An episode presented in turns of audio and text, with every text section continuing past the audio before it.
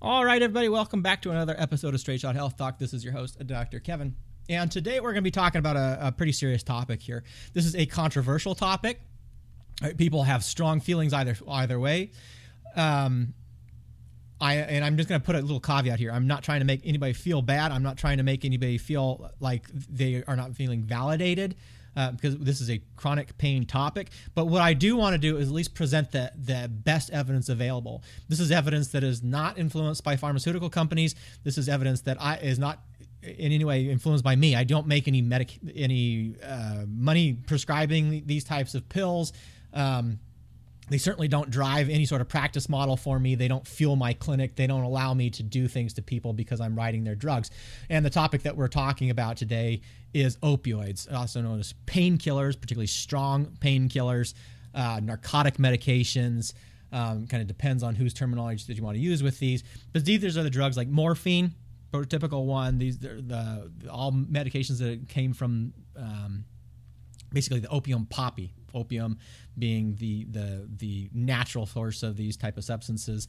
And uh, oxycontin is in this class fentanyl's in this class um, things like hydrocodone which is the generic ingredient within vicodin which is the number one prescribed medication in the united states. If you can believe it that just blows my mind and says quite a bit about uh, our society in many ways what we're going to be talking about is opioids for pain, particularly opioids for chronic non cancer pain.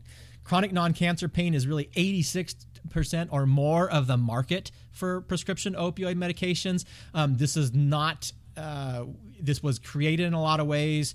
Um, by pharma they they realized that these medications were originally used for cancer pain people dying dying of cancer uh, palliative care. Uh, of course they were also used after surgeries and traumas and things like that. But um, there was this massive market that they knew about this non-malignant non non-cancer pain uh, and it quickly escaped into that that uh, that avenue there.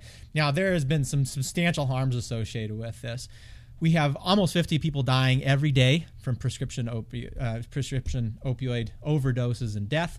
Um, when we look at the uh, that though, that's that that's that's tragic, um, but it's just the tip of the iceberg. I mean, if you look at each death, we have seven non-fatal overdoses, and for each death we have 10 treatment admissions. And for each death, we have 32 ER visits for misuse of the medication. For each death, we have 130 people becoming dependent upon opioid medications because they are highly addictive. And for each death, there are 825 new recreational users. So this medication is really, and the deaths associated with it, tragic though they may be, is just the tip of the iceberg on the the swath of destruction that we really sort of unleashed upon um, our our country, and all in the name, at least initially, at least superficially, for a good cause. Now, when I do this lecture for physicians, uh, when I actually give talks on this, I used to have a um, slide in the beginning where really said the road to hell is is uh, paved with good intentions, or the original Latin phrase from which that was developed. And uh, it's true. I do not think that um, overall, I, I, I'm a I, I am a what we call pessimistic optimist. I do think people want to do the right things. I certainly think that most physicians want to do the right things. I think things get obscured at some points. I do think um, there is some malfeasance out there uh, when people are trying to simply make money and they forget that when we are doing anything with healthcare or with patients that these are people's lives that we're talking about. Uh, there's been some atrocious things that have been done in the pharmaceutical world with marketing this particular um, substance. Uh, but i'm kind of getting ahead of myself. So how, how did we get to where we are now, where we have almost 50 people dying every day, when we have hydrocodone or Vicodin being the number one prescribed drug in the United States? Well, if you kind of look back, if you want, at a threshold moment in time, it was really 1996. And in 1996, there the, was a consensus statement on the treatment of pain. This came from the American Pain Society, American Academy of Pain Medicine. And what they sort of said, and this was released towards physicians and and and uh, the society at large, was they said that pain was undertreated. That um, really there's all these people who were writhing around in pain, and physicians were not treating it. That we were not doing something to uh, make this pain better in a lot of ways. Now, I have done some previous episodes on pain itself. I'm going to do some future episodes on pain as well. But this whole idea that pain, the, the complexity that is pain, how it is created, how it can be intensified, how it can be improved, how it has nothing to do with tissue damage. Okay, that it, that hurt by itself, that pain by itself does not imply harm. This statement just uh, sort of aggravated that. That somehow, again, saying that there's something there that that uh, doctors have a responsibility to, to, and that pain is no longer an individual's um, perception. It's not a, something that an individual is experiencing, but somehow, in some way, in a paternalistic view, that physicians control your pain, that it is up to us to control your pain. Now, along with this, also uh, was this idea with this consensus statement in which they said they said opioids are addictive medications. However, they said opioid addiction is rare in chronic pain. And we're going to touch on that a little bit more. They also said that opioids are safe and effective for the treatment of chronic pain. And they said overall that it's the physician's fear of opioids, the fear that they didn't want to harm their patients, the fears that they were scared to cause addiction in their patients um, that was causing all this suffering because we should be prescribing these more of these medications. They also emphasized the need over that time. Um, there were some other. Um, uh, you know, this sort of caught hold in a lot of different ways, not just the pain, uh, the, the, these these pain guidelines, but this idea overall that somehow pain was not understood. Uh, that the vast majority of primary care, uh, physicians, particularly primary care frontline physicians, somehow didn't understand pain, didn't know how to do anything for it, despite the fact that they had been treating. You know, you've had primary care physicians for since basically ancient Egypt um, and they've been treating pain because the major driver that people go to the doctor, but somehow they didn't know it anymore. Um, kind of paralleled with this is the rise of the pain specialist, people like me. The very first, you know, kind of formalized pain fellowship, I'm pretty sure started in the mid 90s as well. And that quickly proliferated to other institutions where we now have this formal training in pain specialists, us, uh, you know, high and mighty specialists that knew so much about pain uh, and that everybody else didn't know enough and we used to kind of emphasize that there was inadequate training uh, when it came to treating pain, that people didn't know the stuff. That the, and then all together, the government, non-governmental organizations like JCAHO, uh, big pharma in a lot of ways, which we're going to touch on, and the media itself kind of grabbed onto this to create this public awareness of a crisis. Now, this kind of culminated over time as people were moving through and getting this, this idea that pain, pain, pain was something that we weren't treating enough uh, with JCAHO in 2001 uh, designated a vital sign. So vital signs are like your blood pressure and your heart rate and things like that, things that we can measure uh, objectively. Meaning, if I'm going to measure blood pressure and someone else comes along and they know how to measure blood pressure and they're going to measure it, they're going to get pretty close to what I did. Um, but now that we're going to take pain uh, and we're going to call that a vital sign, um, they did that in 2001. Now there are a couple other things that you need to start an epidemic. And what I like is from the book The Tipping Point by Malcolm Gladwell. He talks about three particular factors involved to start an epidemic. The tipping point really is, you know, if you are if you're filling a cup full of water, if you fill the water all the way up to the top of the cup and you add some more water, it actually won't uh, fall out of the glass. The reason being is that it um, will cause like almost a little dome shaped thing. And um, I forgot all the physics principles involved, but basically the water will kind of hold it together and it'll rise above the edge of that cup until you get to the point where you add just that one particular drop that pushes it over the tipping point, breaks that kind of seal, and then the water runs down the side. And way, Michael Malcolm Gladwell describes it, he says there's really two factors of this. There's the stickiness factor. There's the power of what he calls context uh, which is really a specific content content of a message that renders its impact memorable. And then there's the law of the few.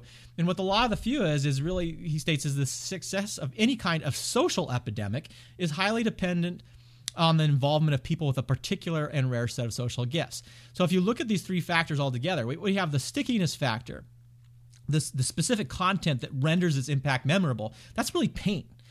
All of us have experienced pain. All of us it, it don't really like pain, or we shouldn't. That's part of the definition is it's an unpleasant sensory and emotional experience. Pain drives things, makes us want to do stuff. It's reason if we touch a hot stove, we don't touch hot stoves because we learn from it. Uh, but we're kind of familiar with what the sensation of pain, and it's very memorable. We don't want to see people writhing around in pain. We don't want people to have pain. Um, so it's really sticky when you look at it. When you look at the power of context, this idea that epidemics are sensitive to the conditions and circumstances, the times and places, um, we kind of look from that consensus statement in the 1996. And over time, this idea of the war on pain, that was some some typical language, particularly in the late 90s, early 2000s, that we are on a war of, on pain. Some people even say that now, that somehow we're going to extinguish uh, this uh, subjective experience. experience. And we've had about as good effect on that as we've had with the war on terror. But uh, the law, I guess it kind of says it when you're doing wars against against things that are really sort of inherent in the human nature uh, that doesn't tend to work out really well. Anyway, the the law of the few is this idea that the success of any kind of social epidemic depended on the involvement of people with a particular and rare set of, of, of social gifts or something. And a lot of few in this really that really kind of fueled this epi- epi- epidemic was the new prescription medication, and that medication was OxyContin. Now, OxyContin was released by Purdue Pharma in the same year as the American Pain Society, American Academy of Pain Medicine guidelines. That was 1996. And it underwent an unprecedented marketing campaign. If you have any sort of interest in business, in advertising, in marketing, um, it's, it's just absolutely brilliant in how they orchestrated this. A little bit sick on the devastation it caused, um, but b- these guys knew exactly what they were doing. They're brilliant, brilliant, brilliant, brilliant marketers. And what they did one of the first things they did was they profiled people who were already writing a lot of opioid medications. Got to remember, in the mid '90s, people there, most people weren't because there was this fear. They were using it for things like cancer, pain, etc. But overall, there wasn't a lot of opioid use. But there were a couple outliers, just as everywhere. There's always some outliers doing it. And what Oxy uh, Purdue Pharma did is they identified them. Now, why would they do that? Most people would say, well, if they're already writing the drugs, let's go after people who aren't writing the drugs. And that's the complete wrong thing to do if you really want to market or increase market share. If you go after people who are already using similar drugs or similar products, they are more likely to use yours as well. They already bought into the concept that opioids worked well for whatever it is that they were treating it.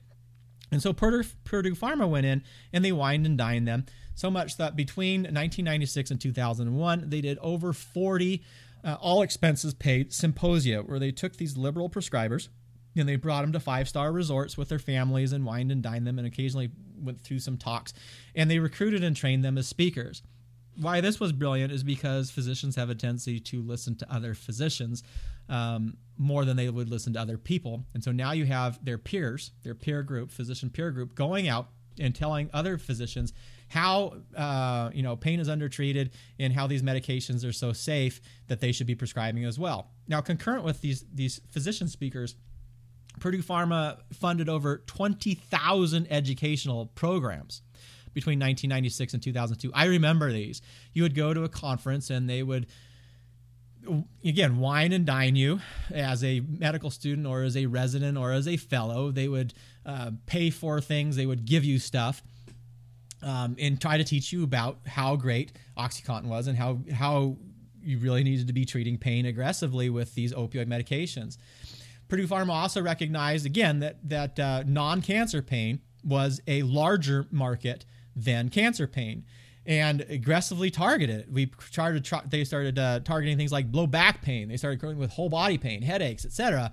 And so much so that by 1999, 86% of the total opioid market, the market for these drugs that had been previously kind of limited to cancer pain and really things like surgery or if you had a broken leg and things like that, um, that this new non-malignant pain market became 86% of the market share. They also trained their represent their reps, the sales reps that went out to the offices and stuff, to basically tell uh, people, the prescribers, the doctors that were prescribing it, that the risk of addiction with the, with these particular medications, with opioids as a whole, these strong painkillers, and OxyContin in particular, that the risk of addiction was less than one percent. Now, interestingly, the paper that they used to justify this was really. Um, well, actually, a lot of these papers that were used to even justify the American Pain Society guidelines in 1996 were just not really papers. One, which was referenced often, well, it was it's known as Porter and Jick, was uh, published in 1980 in the New England Journal of Medicine. Now, I have a weird story with that. People who know me now and uh, my feelings about opioids, and particularly with the way we're treating pain in general. Um, when I was a anesthesia resident at the University of Chicago, I was doing a review paper with a mentor of mine, and uh, our hypothesis was how pain protected people from addiction. Completely false, by the way. And uh, we kept finding this paper, Porter and Jick, Porter and Jick, Porter and Jick, being referenced over and over again about why opioids were so safe. Now, back then, it was a little bit harder to get papers. For right now, it's actually I just love it because I get papers all the time and uh, have some wonderful people helping me that make sure that I can get these a lot of published papers. But back then it was a lot harder. You had to order them from the library. And when I finally got Porter and Jick, when he ordered it, it is literally one paragraph. One paragraph. We're talking like 10 to 12 to 15, maybe 15 lines. Um, that is not a study, despite it being cited as one. It's really someone's letter to the editor saying, "Hey, we've treated a bunch of people, and um, we doesn't really look like any of them got addicted. That was really what that was. I mean, this is not a paper. This is really not substantial evidence at all. A lot of the other evidence um, used were just small, small scale studies. Um, one particular was 38 patients. There were most of them had less than four years of duration of pain. Most of them were on lower doses of opioid medication, certainly less than what we're seeing in this day and age. We're talking not very much. Um, in, in that particular study, only half of the patients, so 19 of the 38, were even actively being followed. And they sort of extrapolated this, saying how these these medications worked so well. Now, even in that study, though, if you look at those 38 patients, they, there was half, almost 30 to 50 percent of that that small cases still had continued to have severe pain, or at least describe severe pain, despite these drugs. So they weren't even doing very well in these studies, but somehow they said hey, we did these. You know, there was a definite push. Um, was there anything else involved with that? Maybe. Um, but, but people don't like to hear that if you're getting funded or if you're being a, on the speakers bureau for a for a for a pharmaceutical uh, company that somehow that influences your clinical judgment of course is contrary to what we know about cognitive biases or thought thinking biases and uh, kind of counter to what the evidence shows but we'll just kind of leave it there so what happened then? In 1996, we had again these guidelines telling physicians they didn't know how to treat pain and that they were under treating it.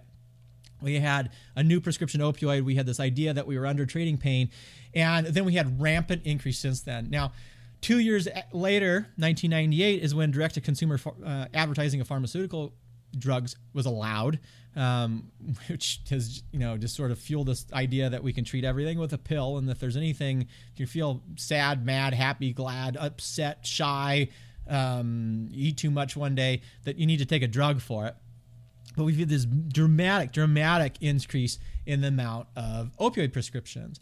Now, so much so that we had again quadrupled the rate of opioid prescriptions between 1999 and 2008 quadrupled the number of people um, that had overdose deaths associated with it, so kind of parallel the same thing. And six times increased rate in the substance treatment or people entering substance abuse treatment over that same window of time. It was astronomical. Now the other thing about that is it's important to remember the united states we're only 4% of the world's population 4% that's it but when you look at the world's opioids, these strong painkillers, again, these some of the strongest medications we know have some really substantial side effects. 4% of the world's population is consuming 80% of the world's opioid supply. 80%. We're swimming in this stuff. When it comes to hydrocodone or Vicodin, 99% of the world's uh, uh, supply is is consumed in the United States. Now, the one of the big pictures. I'm a big picture person. If these medications were sub, were doing something, meaning they were helping people control their pain, eliminate their pain, or improving their lives, which is what we would think we were doing with with therapy, then the results should scream because we are using so much of them. People should be dancing in the streets. People should be out there working on the job. There should be hardly any disability due to chronic pain. And as we're going to talk about a little bit more, we don't find that. We still have three of the top five reasons for uh, Social Security disability, particularly in younger Social Security disability, being from pain itself.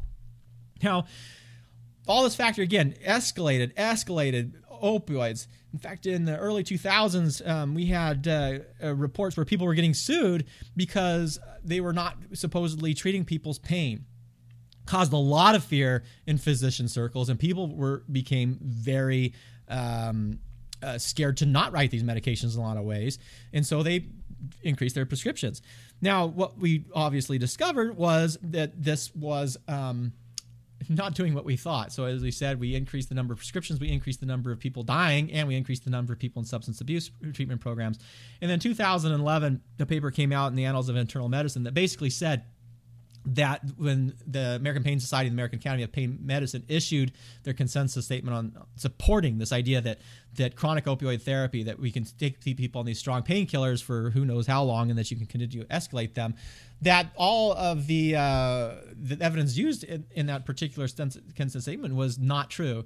That the experience since then the clinical experience since then is that these are not low risk of addiction um, that there is not low risk of misuse and there's not low risk of overdose from these medications that that uh, this practice paradigm um, failed now, what else happened around that same time frame? So that was 2011, and um, really within about a year or two, uh, there was some really interesting things going on in the world of pain. This happened more because of law enforcement than it had to do anything with the medical uh, community, and it's certainly nothing to do with with the majority of the pain community at large. Um, but what, what happened is because there was people dying lots and lots we're talking thousands of people dying like 15 16,000 uh, people a year dying from these things. And the and the strain on law enforcement uh, there was a big push from victims families from law enforcement from some physicians uh, to kind of pursue this a little bit more. And so the senate started launching some investigations into these prescription drug o- overdose or this prescription drug epidemic. And what they found was a lot of patient advocacy groups. So we have all these sort of supposedly grassroots groups that are out there um, promoting pain and promoting uh, how we're undertreating it and how we need to be writing these medications more and more and more. Um, what they found, particularly some of the bigger ones, were funded almost entirely by the pharmaceutical industry. So these are not grassroots organizations. What they are is really kind of a shell. You can almost think of a shell corporation um, that were supported by big pharma to promote agenda that all just happen to benefit that pharmaceutical company.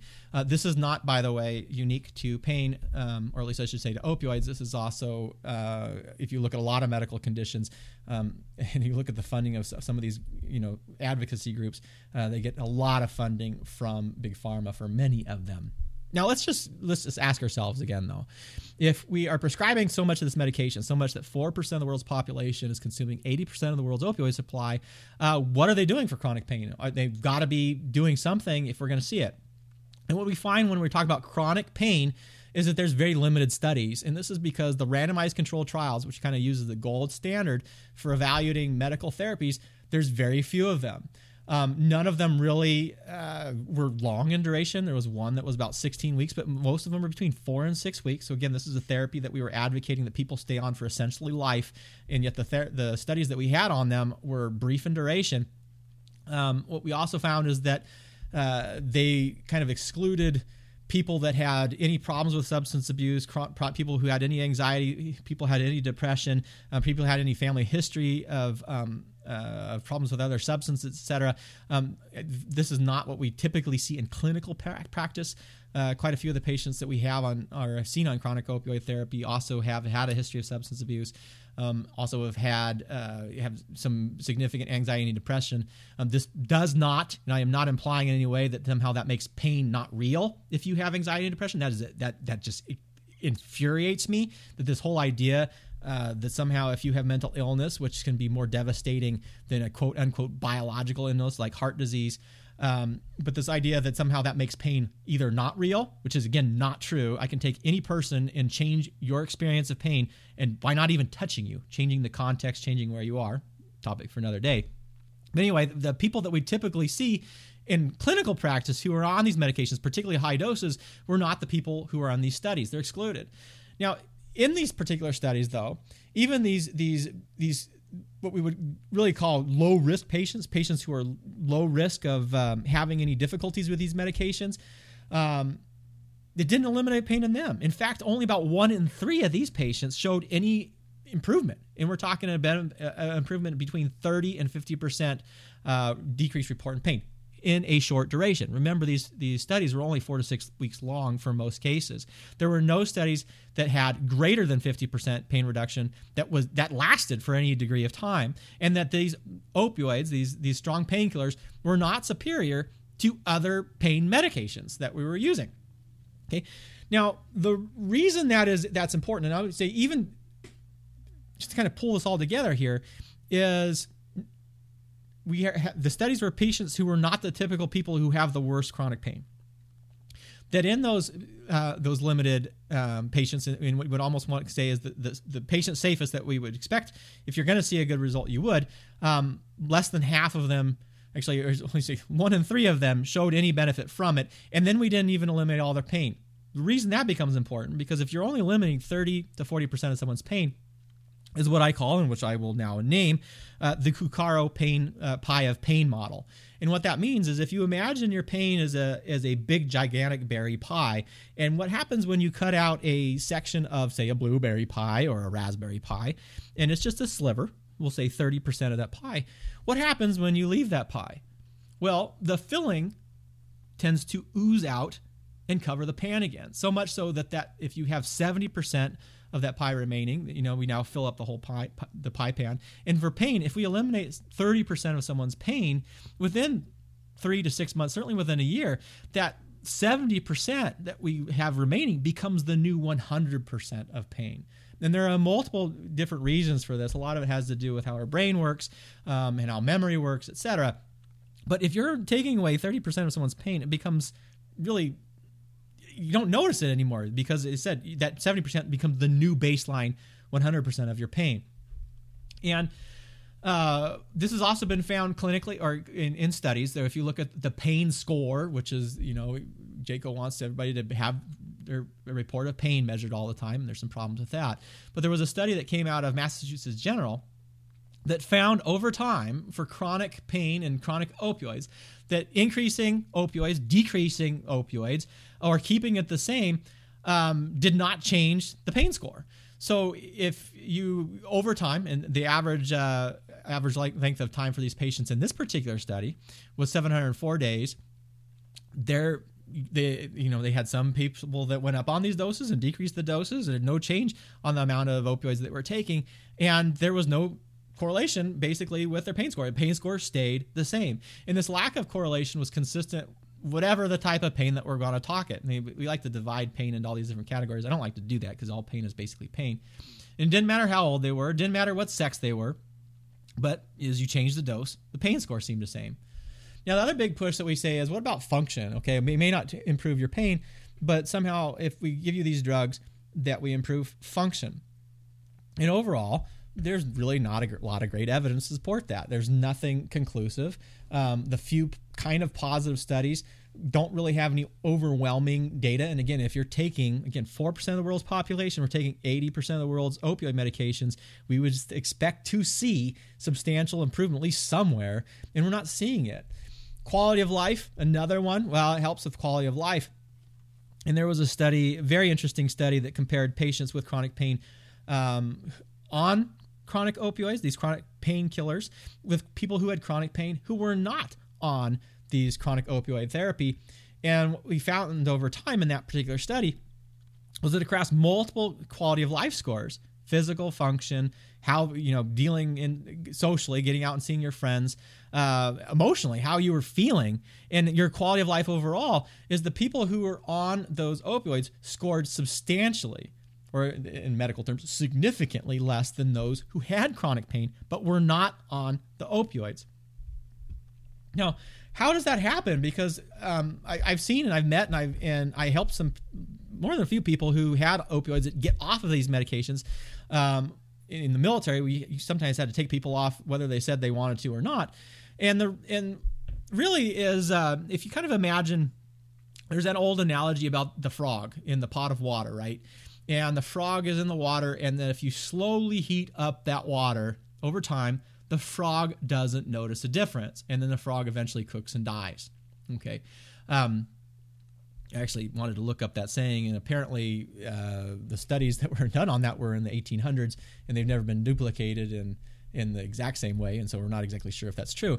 But the concept remains valid: is is if you do small, small incremental changes, you can feel worse overall, or you can actually be doing worse overall and not know any difference because there's not a lot of contrast to it.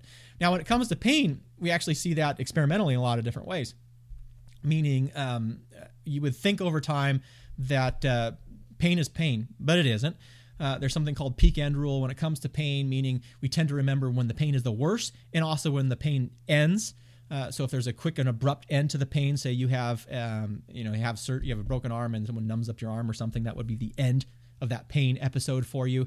Uh, some, some fascinating studies that have shown that people will actually experience more pain overall, longer durations of pain uh, in different context, uh, depending on that peak end rule. If we can sort of model, modulate that a little bit, um, so highly malleable. But but the the the big important thing is as we take these medications, a lot of them were started for acute pain. One of uh, uh, the saying is going is all chronic pain comes from acute pain. Acute pain being new pain, broken leg, etc. Something. Um, but as you're using these medications over time, that you stop noticing the difference. You don't see what is happening to the quality of life. You don't see the fact that when you're medicating um, or using these strong opioids, it's not just actually reducing the negative side of pain, but it's actually kind of reduces the, the positive side of emotion too. Uh, and it's a whole different ballgame over there. Now, I am not saying that that strong painkillers have no use at all. That is not true. They are a very important class of medications, basically for what we were using them for about 30 years ago. And that was for if you were in a car accident and you had a bunch of broken limbs and broken bones. If you just had a big operation where we kind of cut open your belly or or I don't know, gave you a new knee or whatever, those would be some things where we the opioids become useful for. And I'm going to kind of clarify that in just a second. If you have cancer, particularly active cancer. We're not talking about a history of cancer or cancer that is not, you know, in remission, but active cancer where that tumor is increasing in size uh, or it's increasing in the amount of tumor in your body that is rapidly progressing through your body. In those situations, there seems to be some value of opioids. Reason being is we don't have a lot of other medications that can catch up with it.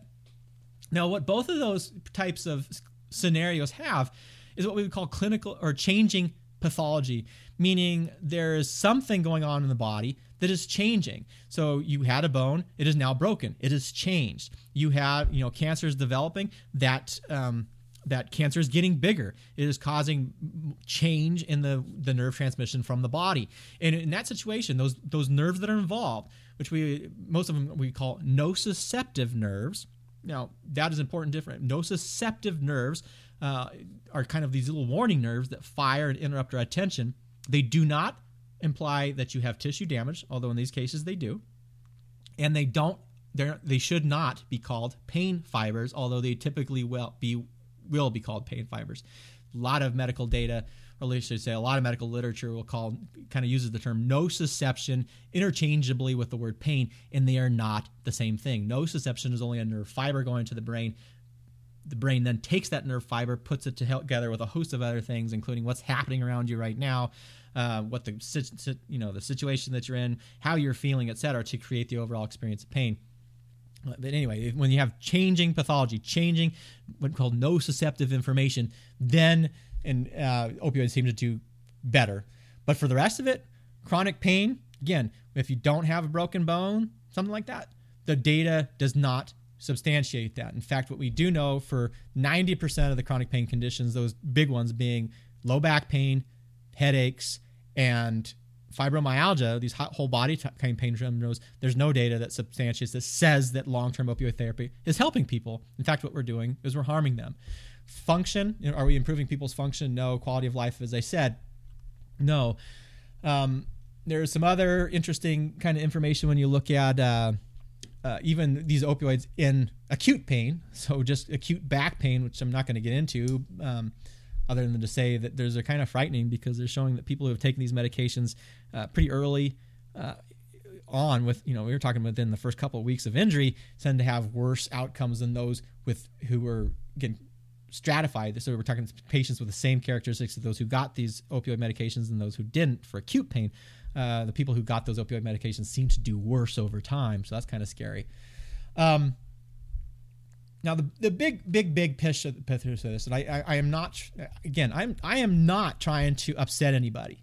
Okay, I'm not trying to take away your medications. I am not trying to uh, invalidate people's pain. In fact, that infuriates me, infuriates me when people are talking about that opioids really somehow makes pain. That if you're not taking opioids, then the pain is not real. Or if you should not be on opioids, if someone's saying that you shouldn't be on opioids, then you're saying their pain is not real. All pain is real unless someone's lying. And almost nobody is lying about your pain. Okay.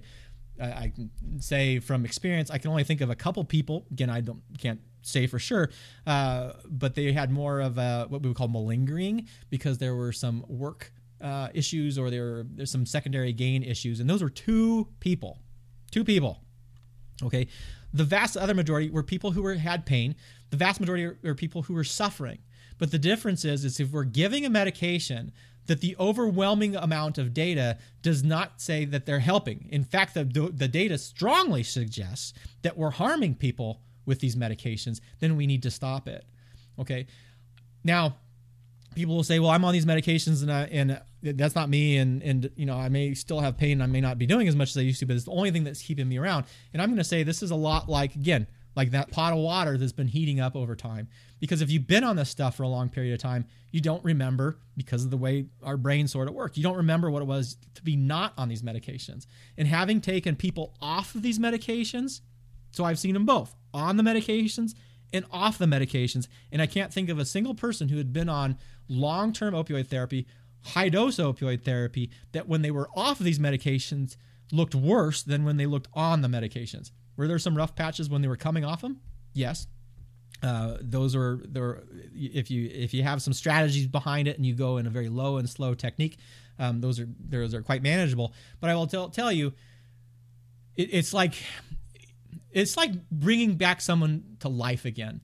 Uh, there was a, one particular case I'm remembering. This was back when I was in San Diego with a military young lady who was on just a ton of these medications, so much so that she could barely stay awake in in the chair when she would come into clinic, and um, she was actually she had young children at home. Child Protective Services were being called because uh, her her babies would be crying and nobody was coming uh, to console them because she would be just just so drugged on these things, and these were prescribed by a physician uh, that she couldn't take care of them effectively. So the the decision was made that she needed to come off these. We slowly, slowly took her off of these medications. Okay, um, saw her frequently. Did she still complain of pain? Yes. Let's just say that she complained of a six or seven out of pain. Just like that study out of Massachusetts General showed, though, it was really interesting because that pain score seemed to stay the same. It did not change significantly. It was always six to seven out of the pain. The difference was when she came in, uh, she would engage. You can talk to her. When she was sitting in the examination chair, she had her head up. She had she was bright eyed. She was listening to us. She was no longer complaining that her hair was falling out. She was, you know, Child Protective Services wasn't being called. So while she was still complaining of pain, that she was still having the six out of seven out of ten out of pain, her quality of life, if you looked at being engaged in the world, being able to participate in life, being able to see and interact with those around her and take care of her kid, kids, had improved substantially. So all I'm saying with this is these medications, if you know, you know, the, the these were pushed upon society in a way that is frankly just unbelievable. I started at the beginning of this podcast talking about how I don't believe um, physicians are actively trying to harm people. I don't. Physicians are good people. Pharmaceutical companies, I'm not so sure about. But what I can tell you is the evidence used to push these medications was unbelievably poor that some particular institutions in some particular corporations, particularly some pharmaceutical companies, made multiple billions, billions of dollars on these medications. Sure, they may have gotten fined hundreds of millions of dollars, but when you're making billions, that's a drop in the bucket. We have transitioned in, in a lot of ways these prescriptions drive the way that people are seeing pain specialists. I've seen abuse after abuse happen where, you know, people don't want to write these drugs because inherently we kind of see what the results are, which aren't great. So they're being going to um, quote unquote pain specialists who will write them for them. Um, a lot of times, and this is illegal, but a lot of times these clinics will then push for injections. I have literally seen in charts where someone was told that uh, it was noted in the chart the patient didn't want the injection, but they were the patient was told that if they want their prescriptions at that particular clinic, that they um, really need to undergo the therapy that was recommended. The therapy being injections. Um, I mean, it's just absolutely astounding. And until we come to terms, until we actually talk about the fact, and I'm talking even as physicians, that the overwhelming majority of evidence we know who not to prescribe these medications for. We know what the major risk factors for, but we don't know who for chronic pain does well with them overall. Again, objective data, objective research showing this. Then we really should be questioning what we're doing with these medications in the first place. Again, that's for chronic pain. That's not for acute pain. If you break your leg, if your car accident, if you have a surgery and you're taking these medications, um, because there's at this point in time there's not a whole lot other unless you're having some sort of, you know, anesthesia. We would numb up your leg or do some other stuff. But um, if you don't have access to that, um, you would use them for that. But for long term, these are dangerous medications, and we are killing people daily as said, 46 to 50 people are dying a day because of these medications. We have 825 new recreational users because of these medications. The number one place people are getting this medication is from physicians as a legal prescription. It is the number one drug of abuse for adolescents, which terrifies me as a parent. We need to actually address the facts. And there is we we got to speak bluntly about this. We got to be straightforward and honest about this. Um, I have am very passionate about this topic, and I haven't talked about it uh, really here much because I know I'm probably going to get a lot of flack with it because people will think that I'm trying to take something away from you. Then I'm not. I'm trying to just provide and shed some light on the situation here that these medications have been doing things that people just wouldn't believe, and that frankly, we're killing people. And you know, if if you're willing and you're working with somebody, come off of them. And I can almost guarantee you, if you start addressing other aspects of chronic pain, all the other things that we neglect, all the things that we absolutely ignore when it comes to treating in the standard medical model, again, the one that I'm very well acquainted with, where we cut, poke, and drug everything that walks through the door, uh, you can do better. And with that, I'm going to say, stay well, folks. I invite your comments. If you have any um, concerns, please let me know. Straight Shot Health Talk. Uh, you can either post there or you can email me. Uh, I, if you have counter arguments or criticism, I'm welcome to hear that. Please don't do anything that is abusive, because I will lead this. But I really want to, um, I want to hear your side of it, and just recognize that again, I'm not, I'm not trying to, to harm you. I want people to do better. All right, folks, stay well.